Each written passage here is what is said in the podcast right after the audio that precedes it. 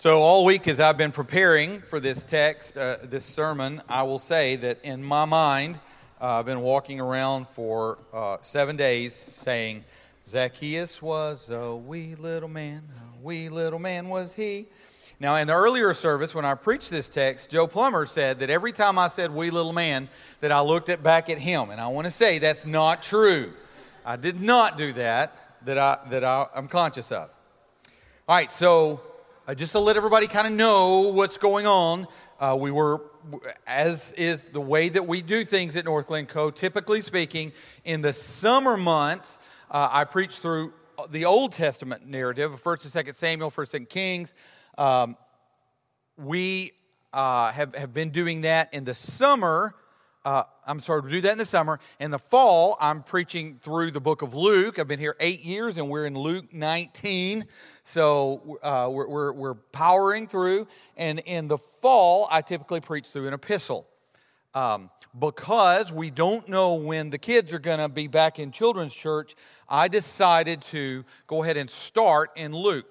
There's some subjects that the text in 1st and 2nd Samuel deal with that um, I just don't want to, to put you in a position as a parent to have to explain uh, what's some of the things that are going on. It's very dark, and I can't just yada, yada, yada it because it's important for us to understand what's going on to understand the rest of the story. And so rather than uh, put parents in an uncomfortable position I did, and uh, put me in a position where I'm skipping parts of the, the Bible, I, I thought it would be best if we went ahead and went to Luke. Uh, I will say that uh, my entire life, I've always, it's just an expression that people would say, uh, So when we get together? And they'd say, Well, Lord willing, and the creek don't rise. Uh, and I, that's just been something that was tacked on the end and it didn't mean anything. Um, wow, the Lord is teaching us that the book of James, where it says, and don't say I'm going to go and do thus and so, but say, Lord willing, I will do it, uh, is really truth because, uh, like I said, I've always heard, Lord willing, and the creek don't rise. Well, the creek is busting its banks. I don't know what we're doing next week. I really don't. I don't know if kids are going to school, don't know what's going on. And you know what? I need my kids to get out of the house. I need them to go away. I love you, but I want to. I, am looking forward to missing you. Um, and I'm sure, I'm absolutely certain, I'm looking at you. Y'all are thinking the same thing. Dad, is there some things that you need to take care of over there? Because I think there is. And so we're all in that position right now. But I, for us to understand what's going on here with Zacchaeus, we've got to back up. And so this will be a good way, it's a good story for us to back up into the book of Luke to see what's going on. Luke, probably more than any of the other, well, that's not true because Matthew kind of did the same thing. Luke is very thematic. Luke has the themes that bracket whole sections of the book of Luke, and we are ending one of those brackets. It starts way over in Luke 15 in Luke 15, we start out with Luke 15 with this. Now, the tax collectors and sinners were all drawing near to hear Jesus, and the Pharisees and the scribes grumbled, saying, This man receives sinners and eats with them. So he starts out, this whole text starts out in Luke 15 with this idea that Jesus is having, is having the gall to have a meal with tax collectors and sinners. And so Luke then takes off into both teaching and practical application that shows us exactly why this is important. Now, for us to get this, and last year we went over this, but I want to remind you okay, when we hear tax collector, we think, dude, uh, working for the IRS who's wearing a, you know, he's wearing, wearing a suit, or maybe he's got on like a button down shirt and a short sleeve shirt and a tie, and we've got this image. That is not at all what the New Testament has in view when it says tax collector. In your mind, when you read tax collector, think Don Corleone or think Tony Soprano. We're talking about a person whose job it was was to extort money out of the average everyday guy so that he could get rich and he could empower the Roman government. He was literally the worst of the worst level of sinner in the Jewish mind because not only is this guy breaking people's arms to get money, he's doing it so that the, to fund the Roman government that's occupying them. Think in your mind if, you know, an insert country here, just, uh, uh I'm just going to pick a random country so I don't offend anybody. Let's say Switzerland were to take over the United States. And the Swiss are running this country, and we hate it. And there's people over here that are trying to fight them off, and there are people over here that are sneaking around being uh, Wolverine, you know, Red Dawn when I was a kid, Wolverine, Wolverine, and, and they're doing their thing, and all that's going on. And there are Americans that are working with the Swiss, extorting money to fund their occupation in the United States. How we would feel. Okay, so you've got that natural hatred, plus they're the guy who would walk in. Let's say that you're, you're first century, you're a Jewish person, and you make wineskins. You kill goats, you take the skin, you make wineskins. You're working hard to provide for your family. You're breaking even making wineskins. This guy walks into your shop and says, Here's the thing. It'd be terrible if something happened to this place, wouldn't it? So I'll tell you what, you give me $100 a week, I'll make sure that nothing happens to your joint. You ain't got a hundred extra dollars. So you're taking money, food off your children's table so that you can give this guy money because you know if you don't, something's going to happen to your shop. These are goons. These are extortioners.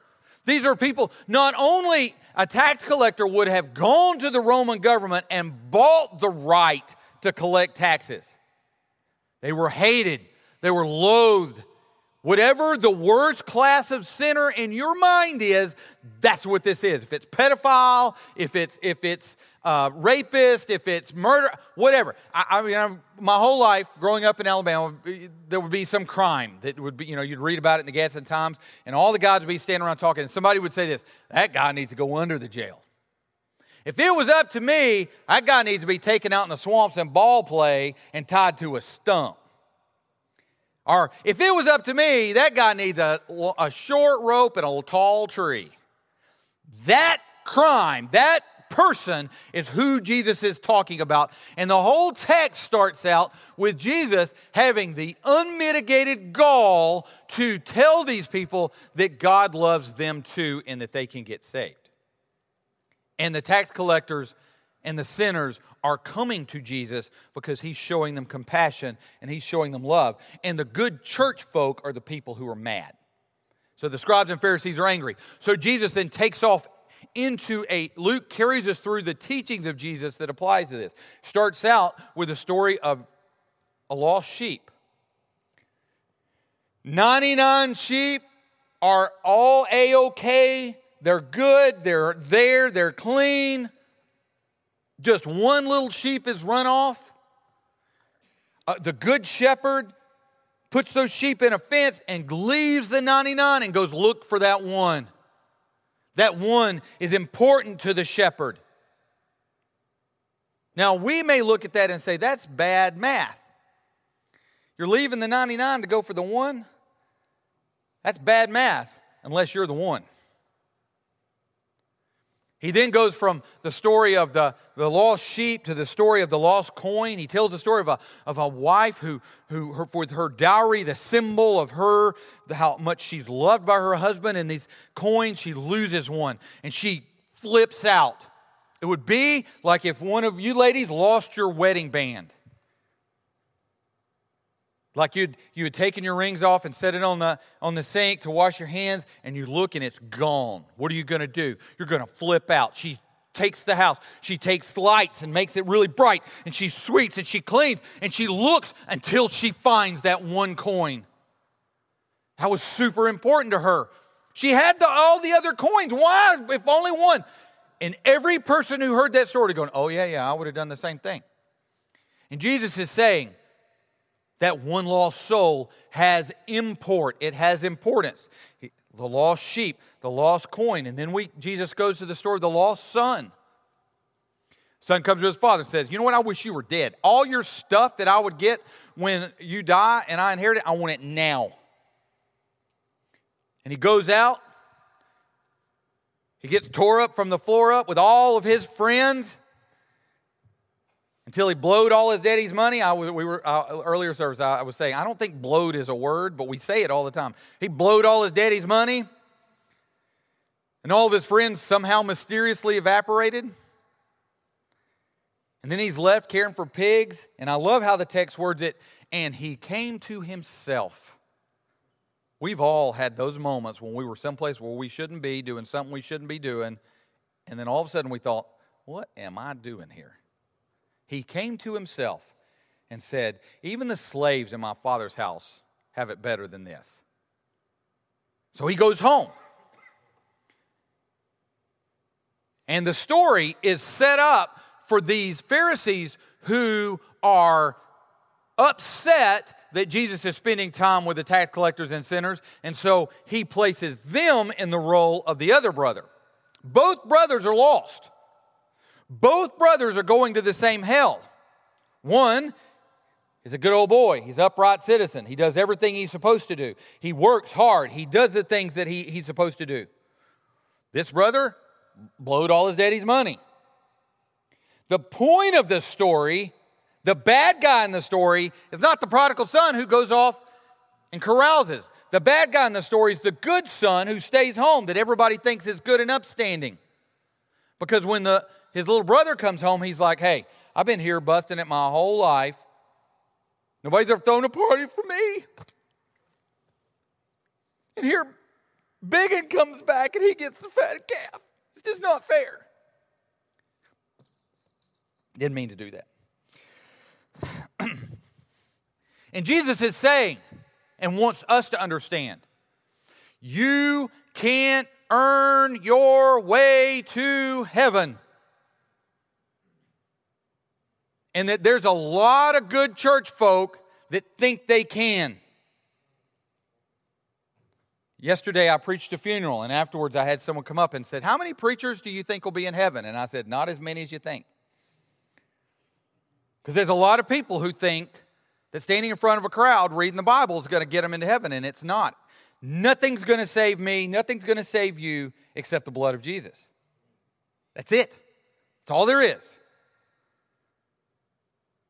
And so Jesus wants us to understand that the brother who went and blowed all his daddy's money, and the brother who stayed home and did every, all the good stuff, both of them were bound to go to the same hell if it wasn't for the father's intervention. So, we had the lost sheep, the lost coin, the lost brothers.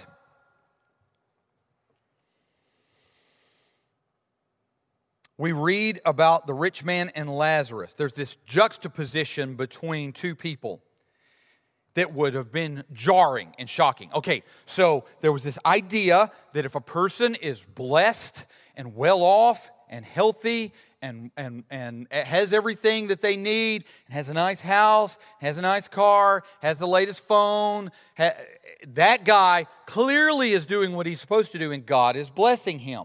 If somebody is sick, if somebody is poor, if somebody is, is lacking in this life, then clearly God is not blessing them, so they must be bad off spiritually, and the rich guy is doing it right. Now, we would never say that out loud, but we kind of think the same thing. We, we treat people differently based on how they're dressed, how they come across, whether or not they say blowed or not. Eh, we treat people differently, don't we? we let's just be real here. If I'm at Walmart and somebody who's dressed nice, who seems like they have a command of the English vocabulary comes up and says, Excuse me, could you show me, could, I, could you help me? Where's, where's sporting goods. Why you, unless they've rearranged it, it's right back there. Where if somebody comes up to me and she stinks a little bit, she's wearing leggings that are two sizes too small, she's got a t shirt with something vulgar on it, comes up and asks the same question, I'm going to respond differently. Aren't we? Don't we? Am I the only person that's just a jerk? Some of you are going, Yes, yes, you are. But Jesus turns this idea on its head because he says, and Lazarus, the poor man, died and was carried by the angels to Abraham's bosom. And the rich man also died and in hell lifted up his eyes, being in torment. Jesus wants them to see that what's going on on the outside isn't nearly as important as what's going on in the heart. Don't look at somebody and go, because they're financially bad off, they must have God's curse on their life, so clearly they don't love God as much as I do. Or clearly God loves me more than he does them. Jesus is saying what's going on in the external isn't as important. The phrase that's used over and over let him who has eyes to see, see. Let him who has ears to hear, hear. And oh, wow, this idea has preached to me this week. Because every time I pick up the news, it seems like externally everything's gone haywire, everything's gone crazy. And if you're not careful, that's all you think about. Oh my gosh, what are they going to do with the schools? And oh my dear Lord, this person's going to get elected, and then this is going to happen, and that's going to happen. And ah, what's going to go on? What is going to happen to me next month, next week, next year? And Jesus is saying, Who cares? What's important is what's going on in your heart. Use this uncertain time. I, swear, if I hear another commercial that says, in these uncertain times, buy Hyundai, or whatever it is they're pitching, if you use the phrase uncertain times, I'm looking at the camera. I'm not buying your junk. I know it's uncertain times.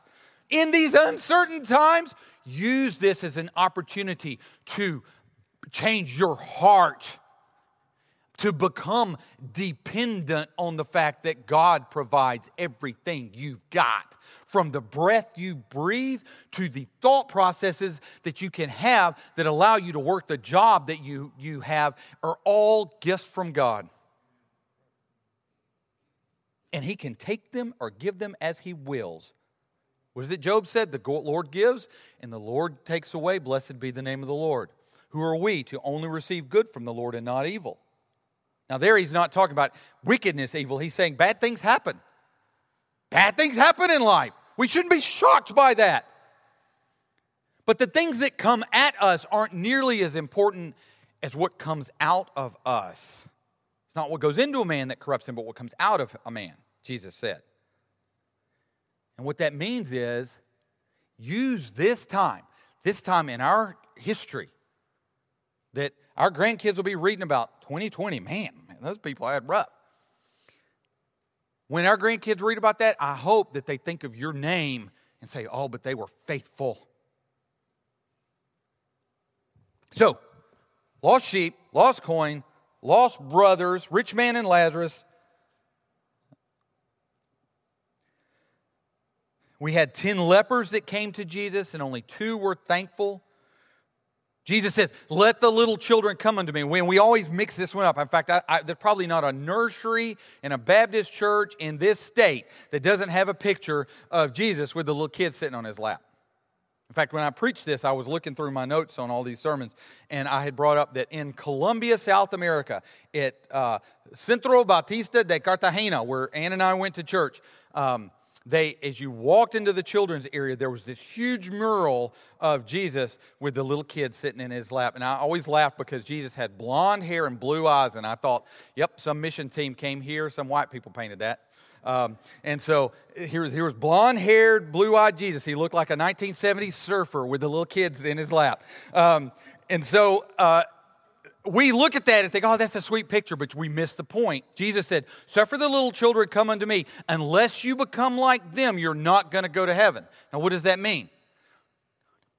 In that culture, at that time, children were valueless. They couldn't do anything to produce. If you lived in a world where you had nine kids and you had to make a this is harsh, if you had to make a choice, do I eat or do the kids eat?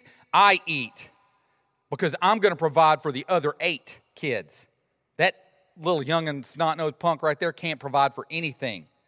And so children were looked at as valueless. And so Jesus saying, unless you come to me and recognize that you don't bring anything to the table, you're not coming to me. You're coming to me for something. Don't we often come to Jesus and go, hey, Lord, um, while I got you, my car is making a funny noise. Could you, can, can you, can you, can you heal lifters, God? Because I, I need you to heal some lifters. God, while, while I got you, the doctor took a biopsy, and I, Lord, it'd be, are we coming to God only because of what He can, or are we like these children coming to Jesus saying, I don't bring anything here, I need you? Let him who has eyes to see, see. We see a blind man who's healed in this text. Someone who, again, the culture would say the very fact that he's blind and sick, he sinned, his parents, somebody sinned and messed up, and that's why he's having those problems. And yet Jesus says, Your faith, your faith, you blind man, your faith has made you whole. So Jesus is showing and hammering home through action and through teaching that the Son of Man comes to seek and save those that are lost. We have to come to Him with closed, uh, open hands, recognizing that we bring nothing. We cannot come to God with the attitude, God, you are so lucky that I'm on your team now. We come to God and recognize that we're in desperate need of a Savior. And then we come to Zacchaeus. Jesus was coming into Jericho one story, one I, one I missed that we have to touch on. Rich young ruler. And I can't believe I almost missed him. See that? That's why you write notes. Remember, the culture taught that if you're rich, you're wealthy, you had it all together, that you were blessed by God. This guy was super had it all together. He's rich. He wore all the best clothes. He had on his Nike uh, Air Force shoes. He had an Apple Watch. He had his hair just so. He was dapper. He was tan. He was rich. He was young. And he was in charge. Rich, young ruler. Everything that our culture worships, he had it. He came up to Jesus and said, had an emotional experience, came to the altar, if you will, says that he came over, fell down at his knees, and said, Master, Master, Lord. He got saved, right? What must I do to inherit eternal life? And Jesus fails evangelism 101. He doesn't welcome this guy into the kingdom with open arms. He first he starts out, he says, Dude, you've read the law. You know what you got to do. What Jesus was trying to do there was sh- this guy to show some humility. All of us look at the law and know we can't keep it. We can't keep any of it. I mean, on the big ones, we think, well, I got that one. I'm not committing adultery. Well, Jesus raised the bar. If you look, look at a woman to lust after her, you've committed adultery in your heart. Well, I haven't killed anybody. And by the way, if that's, that's the bar, you've set it real low. I, I've never killed anybody. Well, Jesus said, if you've got hatred in your heart, you've committed murder in your heart. So every one of you in a turn lane on 431 has murdered at least one person. Amen. I hear you, my brother. Um, so we can't keep any of the law. So this was the opportunity for this rich young ruler to go, hey, you're right. I, I need something. I, but no, what does he say? Oh, I've kept them all from my youth. I've never sinned reminds me of, I won't say the child's name because I don't embarrass anybody, but uh, Donna uh, in the kids area was had a group of kids, 20 or so kids around, and she, she says, is teaching this very point, and she tells the kids, um, so, is anybody here taking something that wasn't yours? Most of the kids are, yes. And this one little girl is look, looking around and, no, and she's looking her, I can't believe y'all stealing stuff. And, and she, so Donna sees the girl's body language, and so she like tries to, have you ever said that you did something that, that you, you shouldn't have said, that you, you told, maybe told a lie, even a, a little white lie? Have you ever said something that wasn't entirely true? And, you know, all the rest of the kids are like, yeah, I've done that. And this little same little girl's like, man, y'all, you're, y'all are bad. And she's looking around and, and has this expression. So Donna's like, well, have you ever taken maybe a toy from your brother or sister. Take and and again, this girl she, and she never broke. Man, I, I need to talk to my parents about going to a different church because these some evil little kids in here that I'm with. And she never got it. Well, here this that's okay when you're three. You, you're not supposed to get it. But here this rich young ruler is. He's Charles in charge, and he's like, I've kept them all, man. I got it. And Jesus, knowing his heart, knew where to put his finger so that it would, he said, okay, fine. Well, you just like one thing, and then you got it, brother. Go sell all that you have and give it to the poor. And the text says that he went away sad. Jesus is trying to show us that we're all lost. Now, don't get wrapped around a hub about going and selling all that you have to give the poor. That may not be your place. That may not be where God can put your, his finger on your heart. The point is, is that God wants all of you. If you walk into a Christian bookstore and you see the sign that says, hey, you can spend five minutes with God, I'm here to tell you, God doesn't want you five minutes. Either give Him your whole life or you're not giving Him anything. He wants all of you. He wants you at work. He wants you in your relationship with your spouse. He wants you in your relationship with your kids. He wants all of you. Except a man take up his cross and follow me, he is not worthy of me. Except a man deny himself daily. Broad is the way that leads to destruction, and few, many there be that find it. Narrow is the way that leads to God's way, and few there be that find it. Except a man deny himself and follow me. Deny himself and follow me. God wants all of you. So we're seeing this arc where the Son of Man has come to seek and save that which was lost. And Luke is trying to hammer home through stories, through teaching, that, hey, what uh, outside appearance isn't important. God came to save people. And he ends this arc with Zacchaeus. Now, Zacchaeus is described as somebody that nobody in this room would like. He's the chief tax collector. So they're starting out. This guy is Don Corleone. He's the guy that all the other goons come and kiss his ring. He's the guy that could point at somebody and say, That guy's walking with a limp because he's got a broke leg, and somebody's going to go with a baseball bat and break his leg. You didn't make him mad. He owned this town. He's a short guy. So he's a little guy with power, the most asinine thing ever. So in my mind, now the text doesn't say this, but in my mind, he's got short man disease, right? And so he's bowed up.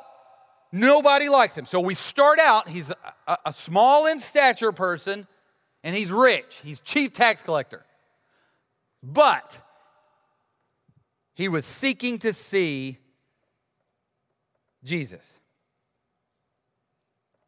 but the crowd is around him. Jesus, remember from some of the other stories, Jesus got this massive crowd around him. And so Jesus is walking into Jericho, and the crowd is around him. And I can, in my mind, I can picture little Zacchaeus trying to see Jesus, walking along. Where he's trying to see him, he can't. And so he knows where they're going, he knows the direction they're headed. So he runs ahead and he gets up in a sycamore tree. The good Lord for to see. I hope y'all VBS the song. This song should be rolling through your head. So we know now that Zacchaeus was a wee little man. A wee little man was he. And he climbed up in the sycamore tree, the good Lord for to see. So Jesus comes along. And it's almost like Jesus, it's like this is an appointment. There's no shock here. There's no, hey, the most powerful underworld boss in this city is hanging out in this tree doesn't shock Jesus at all. He, and so he looks up at the tree, like, like again, like this is an appointment. Like Zacchaeus is my three o'clock, and so yeah, he's there in the tree. Hey, Zacchaeus, let's go. We got to go to your house. We're, I'm going to your, I'm going to your house today. For I'm going to your house today. Um, so he says to Zacchaeus, first of all, notice that from the description, he's somebody we're going to hate. And then from seeing his actions, more and more and more we fall in love with him. This little dude was willing to humble himself and climb up in a tree just so he could catch a glimpse of Jesus.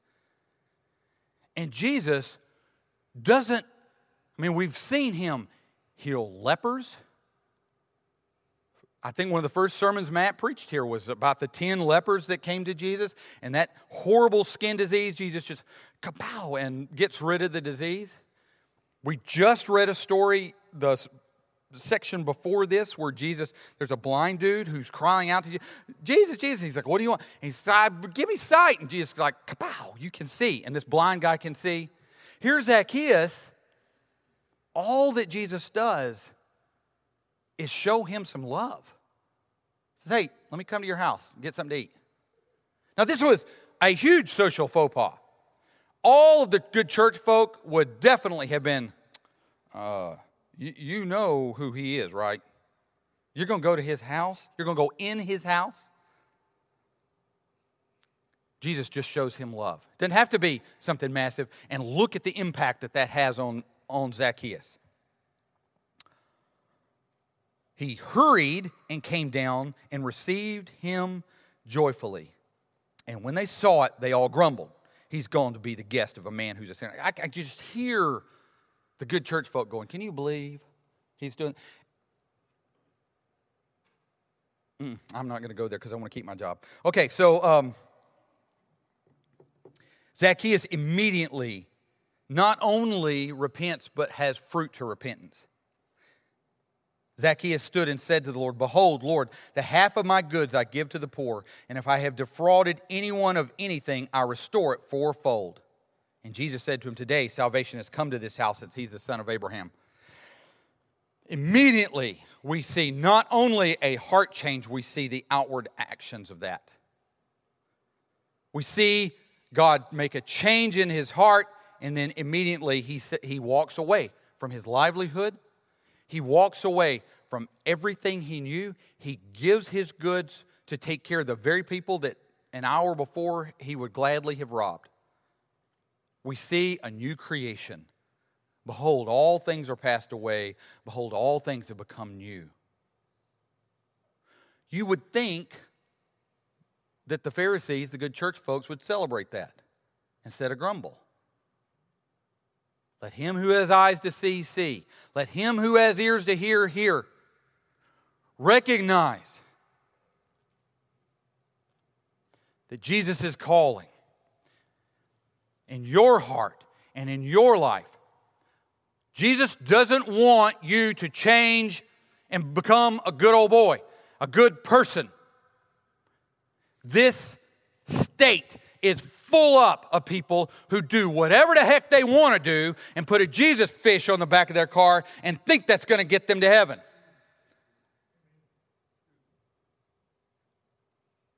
Or they show up at church on Sunday and shake a few hands and think that's all they need. I got the check in the box, now God owes me.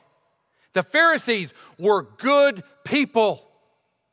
They literally if they were at a restaurant and put some salt on their meal, would tithe from that salt. They would tithe from their spices. They literally, because the law tells them that they're not supposed to eat bugs, they would take and they, if they had a drink, they would put cheesecloth over the outside of that drink and hold it so that it would strain out any gnats that accidentally flew in their drink. They cared about doing the jot and tittle of the law. But what they didn't care about was people. They would gladly smirk as Zacchaeus went to hell. And what Jesus is saying is if that's your attitude, then you're missing the point. Open your eyes. Throughout this whole section, Luke keeps saying, Behold, which in translation is lost. He's saying, Look, look at this. Look, it's not the rich man that goes to heaven, it's the poor guy. But it's not about money because here I'm going to save the rich guy. It's not about what's in your bank account, it's not about what little design you have on your shirt for good or for bad. It's not about what kind of car you drive. It's not whether or not you have an Android or an iPhone. It's not about whether or not your skirt goes to a certain length or you're wearing pants or whatever stupid rule you've heard in church. It's about whether or not you have given Jesus lordship of your life. That's all it's about. And this world can literally go to hell in a handbasket. This country can go off the rails so that we're hunger gaming it by December. And it doesn't matter. Follow Jesus.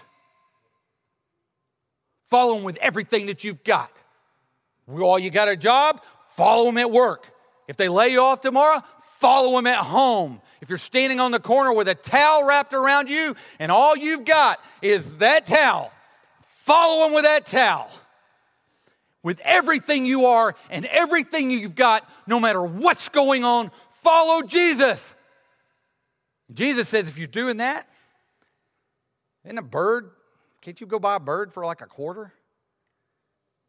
And yet, God makes sure that they're taken care of. Is God not paying attention to you? Don't worry about what's going to happen tomorrow. Tomorrow will take care of itself. Today's got enough troubles. Worry about today. Oh, we need to hear that right now in these trying times. And so, Luke, this whole four chapter arc, Luke ends with one resounding statement. He buttons it all up. For the Son of Man came to seek and to save the lost. Father God, Lord, I pray that you apply your word to our heart as we step off for the next few months in the book of Luke. God, I pray that you would open the eyes of our hearts, that we would see wonderful things from your word, that would apply to us as we go through our days. Lord, I pray that you would help us to love you, to lean on you, to be your people, and you be our God.